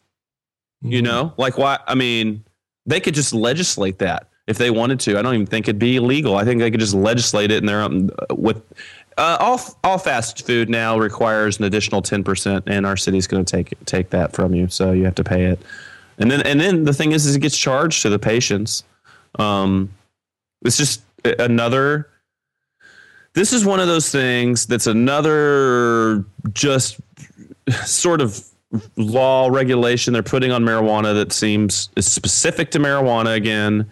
Um, I don't think it's fair. I think what they're doing here is they justify it because they have some like they try to claim it has some sort of you know like it's like how they tax the crap out of tobacco you know and collect money off tobacco and i believe that you know in, in, some cases they tax booze a lot too um, and it's almost like they're doing the same thing with marijuana because they're saying it, it's it's you know it's that it it's shady. It's bad that it's legal, so we should be collecting more tax from you because it's not going to end up. It's going to have bad effect. You know? Do you know? Do you kind yeah, of? I, I think it's bogus. I hate that. I see it too. I know exactly what you're talking about. I think it's absolutely bogus. It shouldn't happen. I mean, Right. I mean, like that's one of the things that we've talked about before. As soon as marijuana goes legal, they're going to like try to, to, to tax the crap well, out of it, tax it sin sin taxes. Yeah, and and and but the thing is, is it's it like implies there's a sin. it implies that there's bad social and health consequences to its use right. too, and that is not proven. Right. So that's why I can't stand these extra taxes on marijuana at this point. Um, you know, many times it's proven in the contrary to the contrary. You know. Sure, sure. We actually have another clip on these taxes. Let's maybe that's what they're talking about in this clip too. Let's take a listen to this other clip. How do the vendors pay taxes? How, the, how are we keeping track of the vendors? Mike Barba, the owner of the 408 Collective, a marijuana dispensary, says that talking business with the city of San Jose is a bit ironic. They're telling us it's illegal to operate, but go ahead and pay us while you operate. In November, voters passed the pot tax, and now Barba and all other marijuana dispensaries in San Jose are on the hook for 7% of the money their collectives bring in. And that's a cost he says he'll pass on. I don't think it's fair to the patients because I'm not the one paying it. And my patients got to pay it every time they come in and need medicine. So that's not fair to my patients. Another operator hopes that paying taxes is the first step toward true legitimacy in San Jose, where selling marijuana is still illegal. The city of San Jose needs to protect us. Say, you know, here you go, here's a business license specifically for marijuana. Um, you're allowed to be here in the city, we're allowing you to conduct business, and then tax us. But whether or not the city ever considers the dispensaries legal doesn't really matter when it comes to cash. And whether or not marijuana businesses are legal or illegal, that's up to someone else. That's not up to the finance department. While the collective set aside their tax money, the city is working on the regulation side, things like permits and zoning and how many dispensaries there should be. When that's decided this summer, taxes will play into that as well. So the key is if you're one of the medical marijuana collectives that wants to be one of the remaining ones once we pass regulation, you should pay your tax and pay it on time. Which is why Barba says he will pay. If we have to pay 7% more so that we can be legal in San Jose, then more more legal, and then I'm, I'm fine for it. And yet, a prominent drug law attorney says he would advise his clients not to pay their taxes. The problem is that the consequences of, of paying of not paying taxes um, is a potential uh, misdemeanor prosecution uh, by the city. Um, the consequences of illegally distributing marijuana, it's still a felony under the under the state law, much less federal law. Complicated He's a stuff. Buzzkill. Yeah, right. Uh, so is the owner of the dispensary. He sounds angry. Um, the first guy. Um, and then the lady that's like, "Oh, it gives us legitimacy." Look, the industry can be made legitimate without having to pay excessive taxes. That's just naive. You're turning it into a black or white thing, and either or. It's like, oh, well, if it's going to make us seem more legit and make us more legit, well, why can't you just fight for the right to have business licenses without having to pay excessive taxes? I, you, does that make sense? Is that making sense to you? Like, like really? Like, um, yeah, so that we can feel more, so we can feel like we're more legitimate. We're down to pay more money and pass that cost off to our patients. I, I think that maybe you should fight for your rights a little bit more down there in that area because this tax just it just seems I don't know. It seems like a burden on patients. Seems like an unnecessary tax to me. So, uh, you know, More mm. money, more money, more money. Yeah. Uh, tax McDonald, tax fast food. Um, yeah. Well, You know, uh, uh, meh. Meh. there's the California news for today. Yeah. What's Um, going on in the Pacific Northwest? Mm, this one's interesting. Um, we I think this one was this one was actually emailed. I think Shakedown emailed uh, the scoop here, and we're going with the same story sent into it. Uh, it's about a former MMA wrestler um, or fighter, uh, also a Greek Greco Greco-Roman wrestler in the Olympics. He won a silver medalist, sim- silver medal. Um, his name is uh, what's his first name? Matt Lindland. He's also known as the Law, which is who his ego was in uh, for MMA. Um, an Oregon man filed suit against him last Thursday for the loss of marijuana plants that he says were grown on the property of the law with the fighter's permission. Um, the plaintiff, uh, his name is Gonzalo Aldana Gamboa. Uh, he wants more than $122,000 from from Lindland. Um, according to the lawsuit, Gamboa registered to grow uh, registered the grow site with the state of Oregon and harvested six mature plants last October. Lindland helped him load the plants into a U-Haul truck and told Gamboa he was moving them to a shed to dry. Uh, when Gamboa returned a month later, uh, Lindland would not allow him to collect his harvest. So it's a dispute over whose weed it was. It sounds like uh, the law. Sounds like the dude fought the law and the law won. yeah, it's sad. but, uh, the fight wow. continues. He's taking him to court and suing him. Um, really, it's going to be very interesting to see what happens with this case because it would set an exceptional precedence, court precedence for for the potential of being able to sue over um, a lot of money. Yeah, right. Um, yeah, hundred twenty thousand dollars for six for six plants. right. Even if they were two pound plants Mhm. at you know, 12 two pound, that's 12, pl- 12. Let's say they're four pound plants. That'd be 24, 24 pounds, right? Um, even then, at, I mean, wholesale value for outdoors is 2,500 tops, 1,500 to 2,500 per pound tops. Um, so he's like estimating it at retail value. So, yeah, uh, yeah, that's a lot of money, but still, uh, it sounds shady. It sounds like the dude strong arm. It sounds like the law strong arm robbed him. Does that what it sound like to you?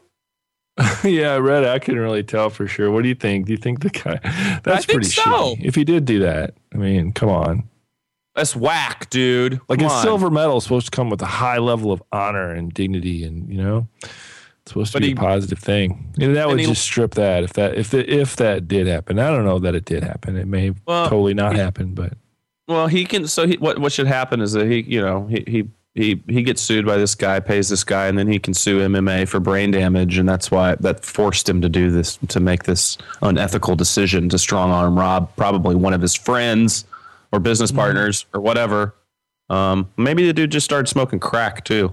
Who knows? We got to find out about the law, but we're gonna we'll follow up on this uh, on this story as it as it develops. It's it's kind of interesting. Um, it's the first lawsuit that I've ran into um, related to uh, to marijuana so far. So yeah, it'll be uh, very um, very interesting. See what happens there. And we will keep you updated on it for sure. All right. Looks like, uh, oh, it's time for some Hawaii highs. All right. Hawaii highs. Um, we got emails from uh, Puna Bud uh, saying that things are getting a little bit better over on, over on the islands, which is great.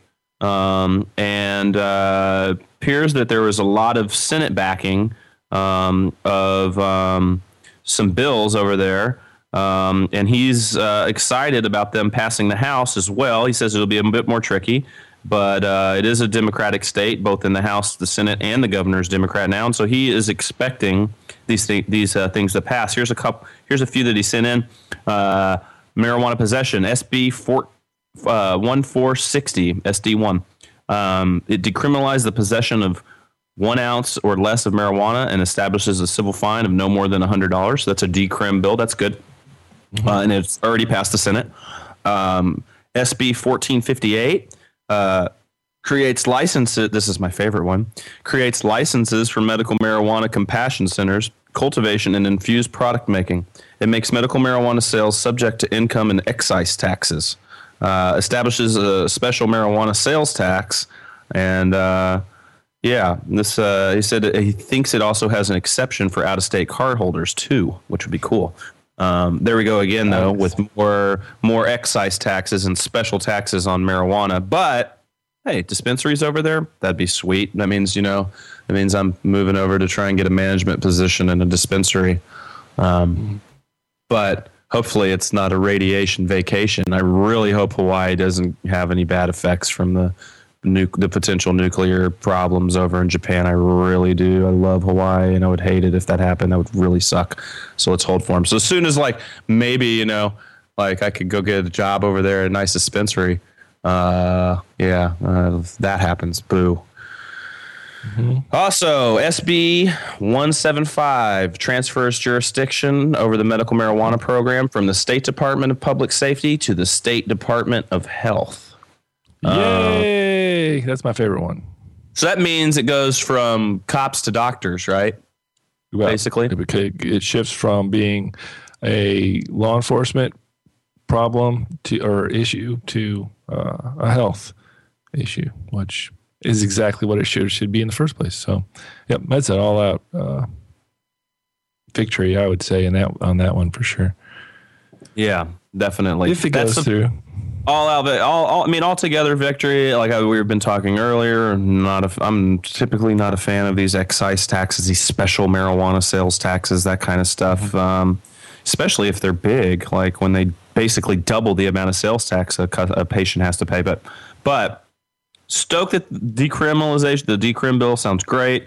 Uh, the dispensary dispensaries in, in Hawaii would be great um, for their economy, especially if they're going to allow out of state, maybe even international med- medical marijuana users um, be able to purchase marijuana while they're on vacation in Hawaii. Wow, that's awesome. You know what I mean? Like that's awesome. That means I don't have to, you know, worry about finding weed illegally while I'm over in, in Hawaii and stuff. That that that's that's great. So, um, and yeah, I think you're right. I think this one right down here is pretty awesome too.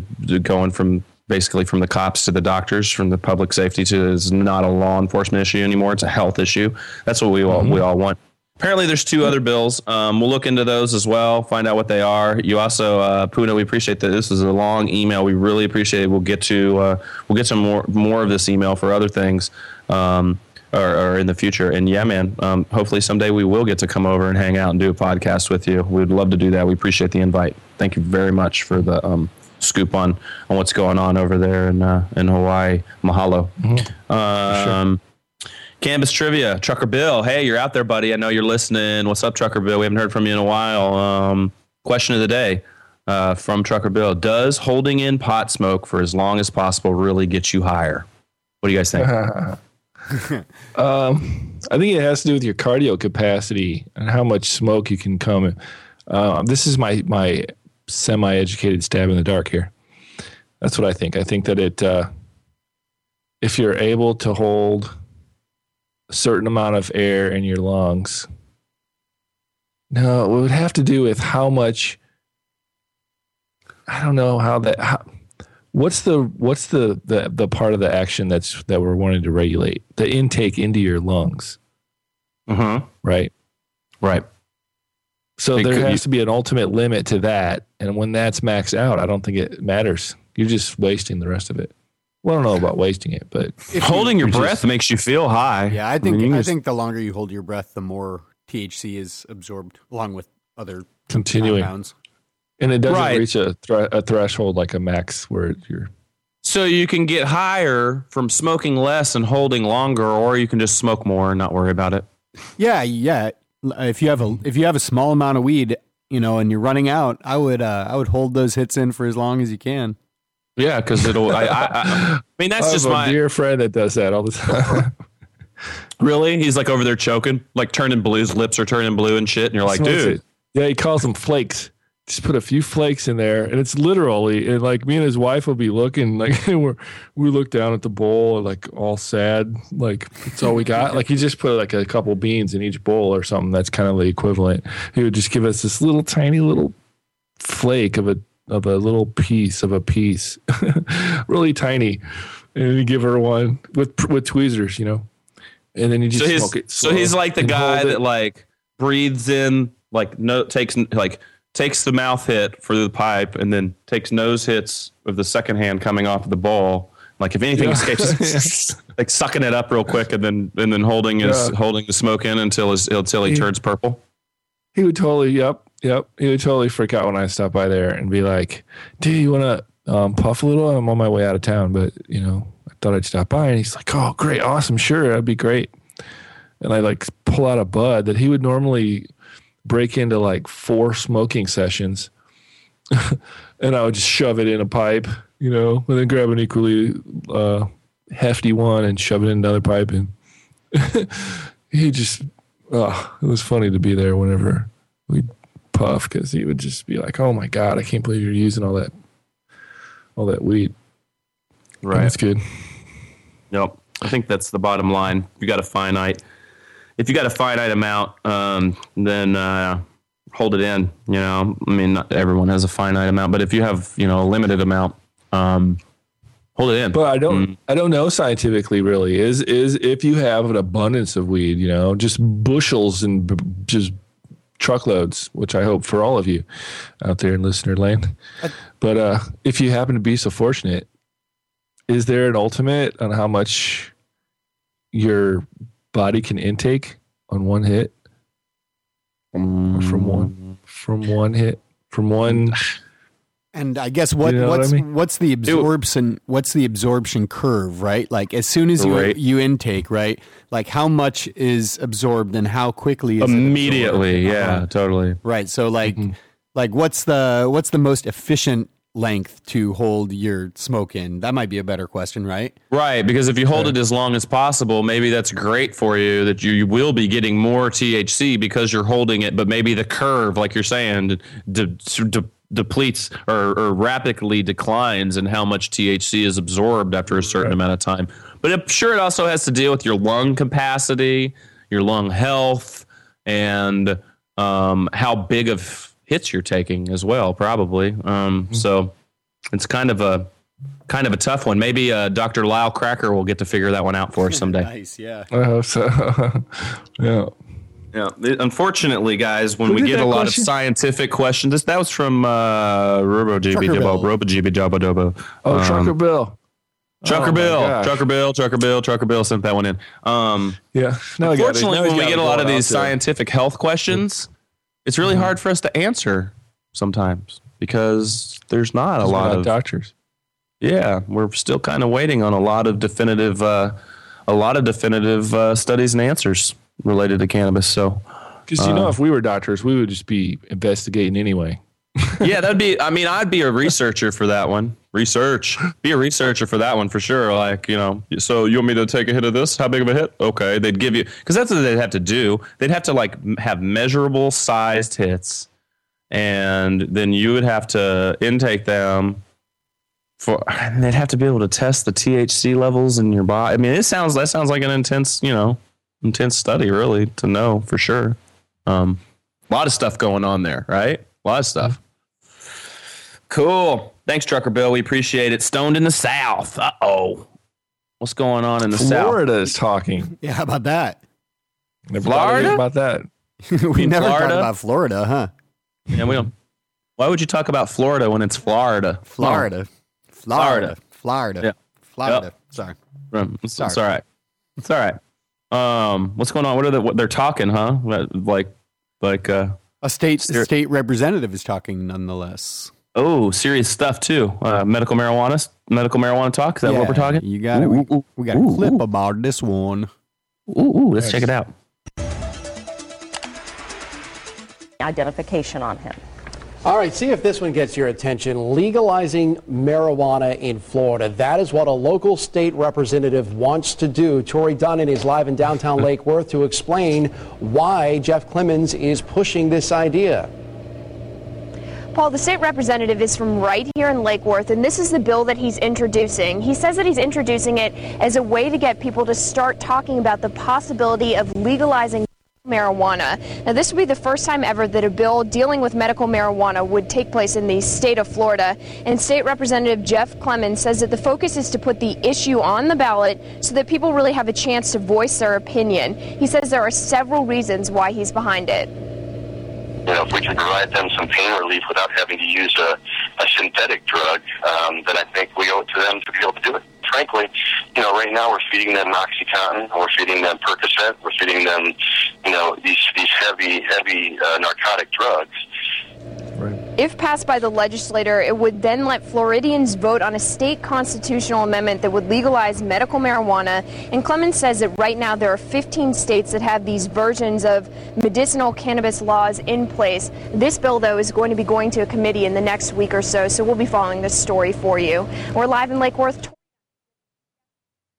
She meant Floridians. Floridians. Yeah. they're, Floridians. Uh, mm-hmm. They're entering the conversation. Yeah, I wonder to what degree they've got. I mean, there's a lot of uh, indoor growing actually already going on in Florida. Florida. Sorry, I messed it up. It's nowhere le- Oh, yeah. illegal. No, No, no, no. It's all close. illegal, and but there's a lot of it going on down there. A lot of indoor grows, um, uh, and I, I think a lot of it is pretty shady the way that it happens. They uh, people immigrate into the country, and they're like forced by kind of not totally forced, but they're like set up in houses. Um, I'm now I'm, I'm just going to start spreading mainstream media crap. Now I'm going to stop because I don't know exactly how it works, but the story, the way that the story goes, is these people immigrate. They're set up in houses where they're forced to tend to gardens, so they never can catch the people in charge. Really behind the things, they just catch the you know workers or whatever. Sounds sounds potentially accurate, but I don't know. I have no idea. I just know that they're growing a lot of pot already in Florida, and um, you know, it'd be probably another one of those good tropical states. know what I'm saying? yeah, for sure, for sure. They've got the climate and then the the the sunshine to grow some of the equatorial varieties. Oh man, wouldn't that be great? God, that'd be great. I'd be I'd be stoked on that. Um, looks like there's some uh, reform going on in my home state, uh, the bluegrass state, uh, Kentucky. Uh, is this you got this one? You want me to get this one?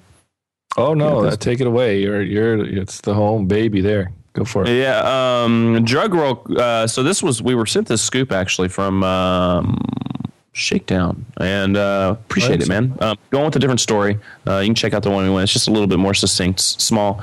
Um, it's from uh, Reason. This is a blog entry um, by Jacob Sullum. Uh, he says the Drug Roll Chron- Chronicle uh, details sentencing reforms that were adopted in Kentucky this month. Um, they actually were passed, and they are to help address the fiscal problems that have been exacerbated by the growing prison population in Kentucky. Um, the new law basically changes um, from up to an ounce possession. It um, was a Class A misdemeanor uh, that was punishable by up to a year in jail. It, this changed it to a Class B misdemeanor, which carries a maximum penalty of 45 days in jail. And more important, most people caught with pot, small amounts of pot under an ounce, um, will be basically subject to probation um, unless the they get um, the judge uh, can give a compelling reason as to why they should go to prison. So basically most people caught with under an ounce in Kentucky will not do any jail time anymore. And I, um, from what I can tell, it looks like they will not even go to jail. Like when they're caught, because I live there, and every, you know, you get caught with the roach, you get caught with a quarter ounce, you go to jail for a night at least, and then you're bailed out and everything like that. Now they're. It looks like they won't be putting these people in jail even for the overnight holding anymore when it's less than an ounce, um, unless and, they have a weapon are Right. physically threatening, driving drunk, or this Right. is my favorite one of all, having sex. any of those any of those things happen in their pot, then they do go to jail. So by all means, uh, keep so how your. does, that Uh, work? how does that last one work, man? You just like they come up on you and you're like actually having sex. well, I mean, I think don't you get arrested? Don't you get arrested for having sex in your car anyway if you get caught by a police officer? Oh, is that why? Just because? Well, it doesn't make any sense to me either. But okay. I mean, it's like it's like one of the you know yeah, it's one of the this this this when they sex laws are crazy. Like I, I don't know how they. I mean, how do they bust people? I mean, like there's states where like it's only legal to do it missionary, and how how, how do you how do you legislate that? How do you even police that? I just So- didn't get the really the like the practical connection between Right. So like you hotbox the blunt in your tr- in your truck, and then you're having you know you're you're parked somewhere, hotbox a blunt, and then you're having sex uh, in a smoky truck. Cop comes up, knocks on the door. You open the window. Pot smoke rolls out, and your genitals are exposed. You're going to jail. Basically, That's I had to look at your nuts sentence. yeah, totally. Um, they also made change. Kentucky also. What's that? Sorry. What's up? Oh, I said I'll be pissed and take you in just for that. I just don't Oh, understand because like having a weapon, physically threatening, driving drunk, add cannabis to that, and that could make it like a, a much more serious situation. Uh, I don't know.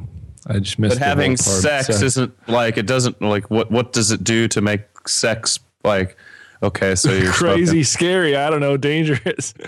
like I don't know. Oh no, you're having sex. Wait, oh, you're under the influence of cannabis while having sex. oh that's terrible it's, it's true dude it is really Uh, that's really bizarre. Anyway, that that is a really really bizarre um sort of uh sort of thing to it that then that was that information actually came from shakedown's article and it is not in this one but um the other thing they changed uh, they they downgraded uh, involved uh, cocaine and heroin, methamphetamine, and other drugs. Um, low level dealing involving less than four grams of coke, heroin, meth, or ten doses of other drugs has been downgraded from a Class C felony, which was a triggered a five to ten year sentence, to a Class D felony, which triggers a one to five year sentence. Um, and uh, in Kentucky, tri- crime rates have pretty much stayed steady or dropped, um, but the prison population has increased from 5,000 in 1990 to t- over 20,000 now, and drug offenders account for 25% of the prison population. But since 2000, they they uh, account for 38% of new admit, new inmates since 2000. So, um, state of Kentucky is not looking at it from a marijuana is not that bad, drugs aren't that bad. They're looking at it from a strictly a fiscal standpoint, and that's why they've made these changes. They think that it'll save them money. So, um, but um, it actually works in the benefit of uh, a lot of people who just use cannabis recreationally and have small amounts of it. You know, so right on bluegrass state, kind of Positive stuff. Um, yeah, you know, baby steps, baby steps. Uh, we got a topic worth barely any of your time today. It looks like uh, got a border patrol agent who uses his keen intuition to capture 700 pounds of marijuana. Meanwhile, 7,000 pounds are smuggled without being caught. We got a clip. Let's. Uh, this is what from National Geographic uh, Border Wars. Is what this is from. Yeah, I haven't seen this show on National Geographic, but this is this is what they're this is what the kids are watching. This is what the kids watch nowadays. Out here, every picture is a story. A man's tracks can reveal his direction, his pace, even his intentions. John is a 12 year veteran of hunting down smugglers on tribal lands. He believes technology is no substitute for a tracker's intuition. The sign cutting thing is kind of like tried and true. They know that works. You know, you run into other law enforcement and relying too much or too much on technology, you know, like cameras and lasers that can shoot to a group and give them a GPS reading. And because nobody's cutting that area, those ones get away just, you know, simply because uh, the technology didn't see it. Every wolf has a favorite hunting ground. John's is near the main highway but hidden from view. A drop off point frequently used by backpackers and ATVs alike. I found about, I don't know, probably five old ones. They'll load out in the area, but they don't want to leave their trash behind. So they'll just hide the used burlap in the thicket, in the greasewood, wherever they can hide it. This one here was just from a few months ago. What they tend to do is put them all in one bag and then hide it somewhere. When John finds two sets of fresh ATV tracks, it leaves him wondering. Could have been law enforcement, who knows, locals riding around their ATVs having a good time, but it's just the way they whipped around and just smashed through everything. Like, um, they don't normally do that, you know. It just it seemed like they were looking for something, didn't find it, and just cleared out of the area. 24 hours later, Kevin is headed towards John's position, the same location where John found signs of ATV activity. Patrol only went to the same location again, and he located uh, marijuana bales uh, scattered out in the in the general area. So we're going to get to him as quickly as possible. Turned off on this road that I knew to be a, a stash area, so I'm sign cutting, and uh, I just have my flashlight in my hand, sticking it out the door, driving slow, you know, looking down at the road, looking for sign, long and not, but you know, 50 yards down, there's just a bunch of bells piled right there under a tree, just for the taking.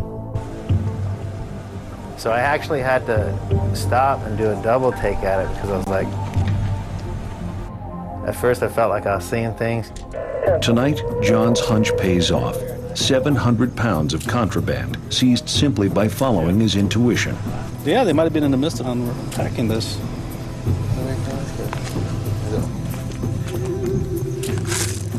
A quick search reveals evidence of a hasty retreat.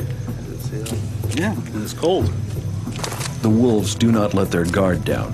700 pounds of marijuana can be a tempting target for drug smugglers who don't want to tell their cartel bosses they lost a valuable load.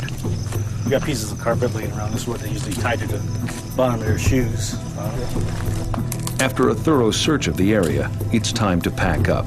For most officers, this operation would be wrapped up, but not for John.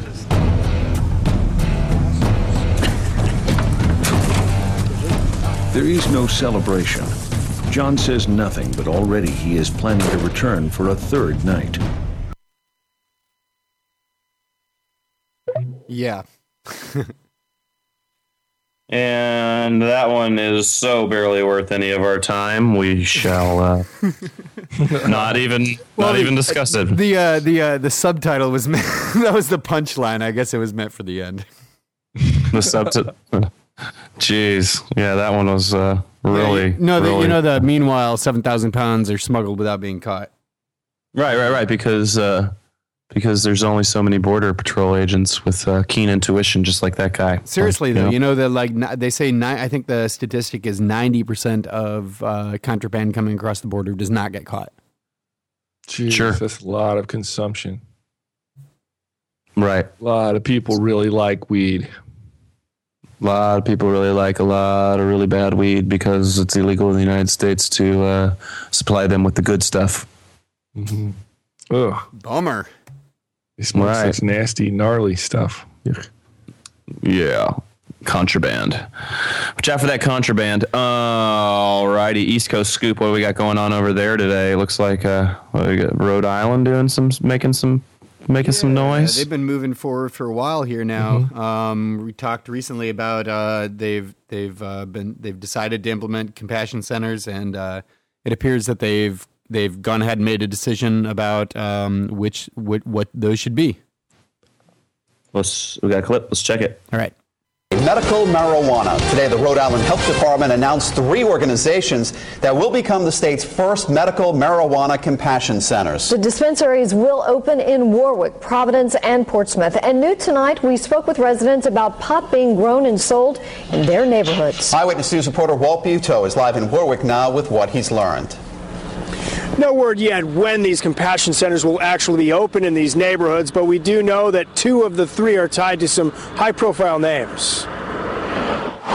The Summit Medical Compassion Center is financially backed by former URI star Cuttino Mobley. The family of the late Thomas Slater, who died from cancer, gave his name to the Providence location. Qualified, not connected applicants, according to the Department of Health. And there were other applications that weren't selected that also had very recognizable names attached to them. Location, one of the keys. Greenleaf in Portsmouth will serve the East Bay.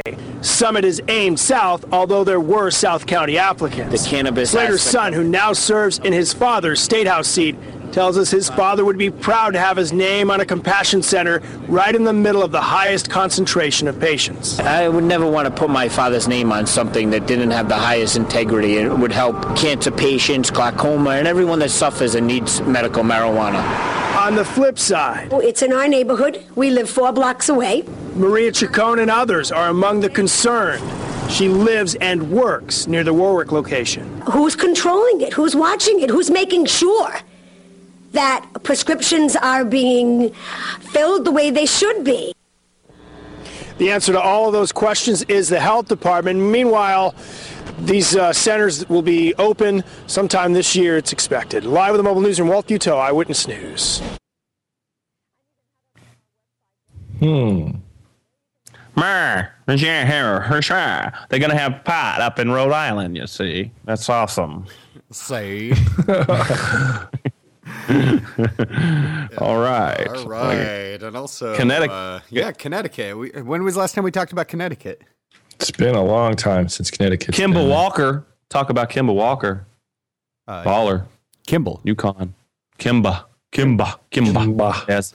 That's basketball talk for all you all you sports fans out there. We talking Toni today. We're talking Toni. We're talking about Toni. Toni Walker. Toni Walker. To- Toni Walker. Oh, Kemba Walker. Toni Walker. That worked out well. Yeah, nice connection. Huh? Impromptu and great. Spectacular. We got uh, she's a House Democrat from Connecticut, and uh, we have her opinions on medical marijuana. Here they are. Toni with an eye. The stories were very moving because these are real people. They've had issues, healthcare issues that are just un- unbelievable by some of them. Um, Barry was one that sort of hit home hard with me because he had Parkinson's disease, and I was very familiar with the effects of the medications that come along with Parkinson's disease. Um, and I know that because my dad had it. And taking care of him, I would have to help him to try and, and move or walk and things. And Barry said that the benefits of the marijuana allow him to be able to have those movements, allow him to be able to button his shirt, and to do things that normal people take for granted. And how can we see a problem with something like that? How do we say to somebody, it's much better for you to be a vegetable on a couch than it is to actually be a contributing person to society because marijuana is illegal? Point well made. Well made. Man. East Coast. It's bubbling over there, isn't it? It is. Lots of all, all kinds of different activity going on over there from the most ridiculous uh, New Jersey activity to some pretty amazing things happening in uh, Maine and uh, Rhode Island. Yeah. Yeah, we got uh, we've got another amazing East Coast story for our last story of the day in our but is it sophisticated section. Uh, apparently, Baltimore police make the largest grow bust ever. Let's check it out. More than is it 600 pounds of sophisticated? marijuana hidden in a Baltimore County warehouse. Tonight, police are calling it the biggest drug bust in the county ever. WJZ is live at County Police Headquarters. Weijia Jiang is there and explains marijuana was not all investigators found. Weijia?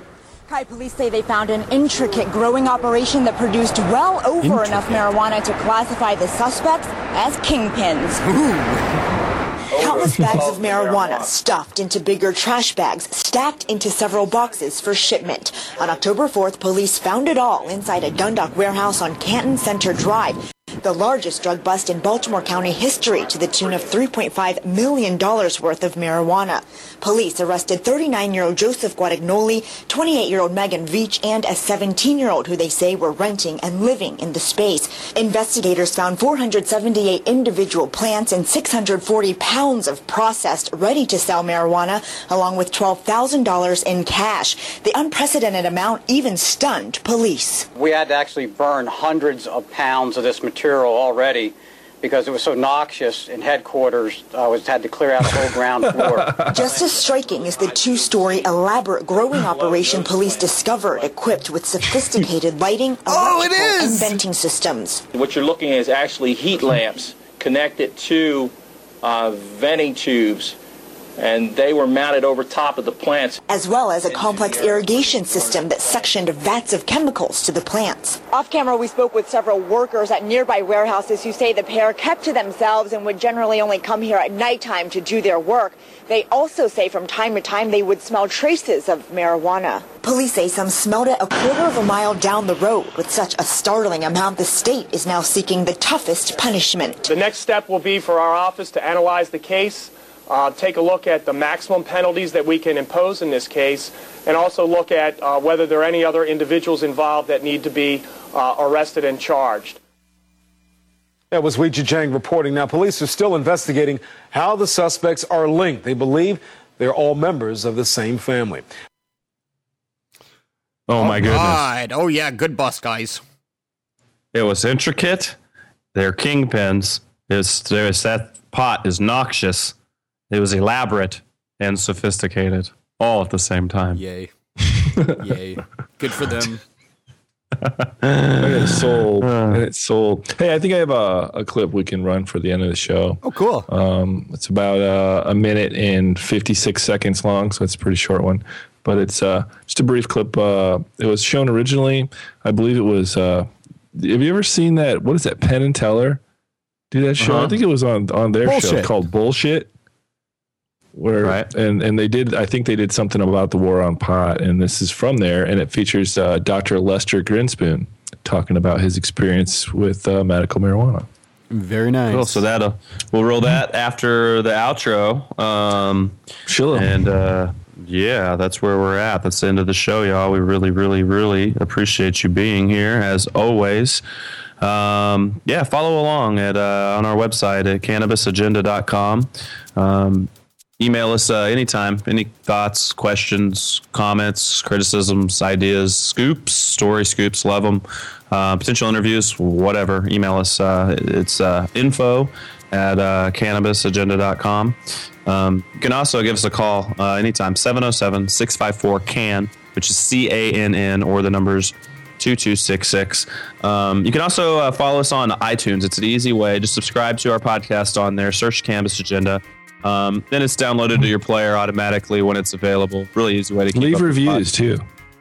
do definitely leave reviews. We'd really, really appreciate that.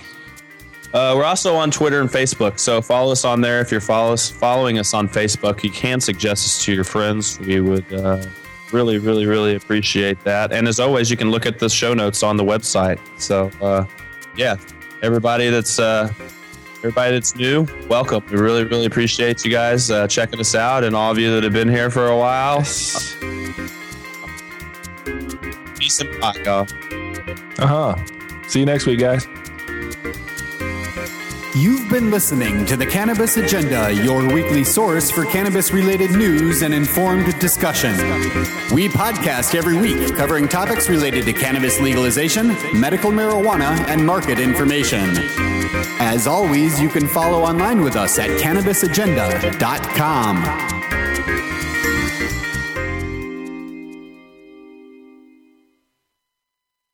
Dr. Lester Grinspoon, Professor of Psychiatry Emeritus at the Harvard Medical School. I learned that despite my training in medicine and science, I had been brainwashed like just about every other citizen in this country. That marijuana was not only a not a dangerous drug, but indeed it was remarkably non-toxic. And uh, I had to uh, revise my view of it. In 1967, my son, Danny, who was then 10 years old, was diagnosed as having acute lymphocytic leukemia. He had terrible nausea and vomiting with each session of cancer chemotherapeutic drugs. My wife and I heard about a young man in Houston, Texas, who had the same problem Danny had. This boy in Houston found that cannabis eliminated that nausea and vomiting altogether. So Danny smoked it 20 minutes before his next session. He had no nausea, no vomiting. He got off the table and said, Mom, could we get a submarine sandwich on the way home? And I can tell you that from that time on, for as long as he lived after that, which was about a year and a half, we never, never had to go through that awful business of his nausea and vomiting. And because the quality of his life was so much better, so was ours. We didn't have to see this suffering. And in fact, it led to the first study of uh, cannabis and nausea and vomiting. Nobody has ever died from cannabis. You cannot find a case in the world literature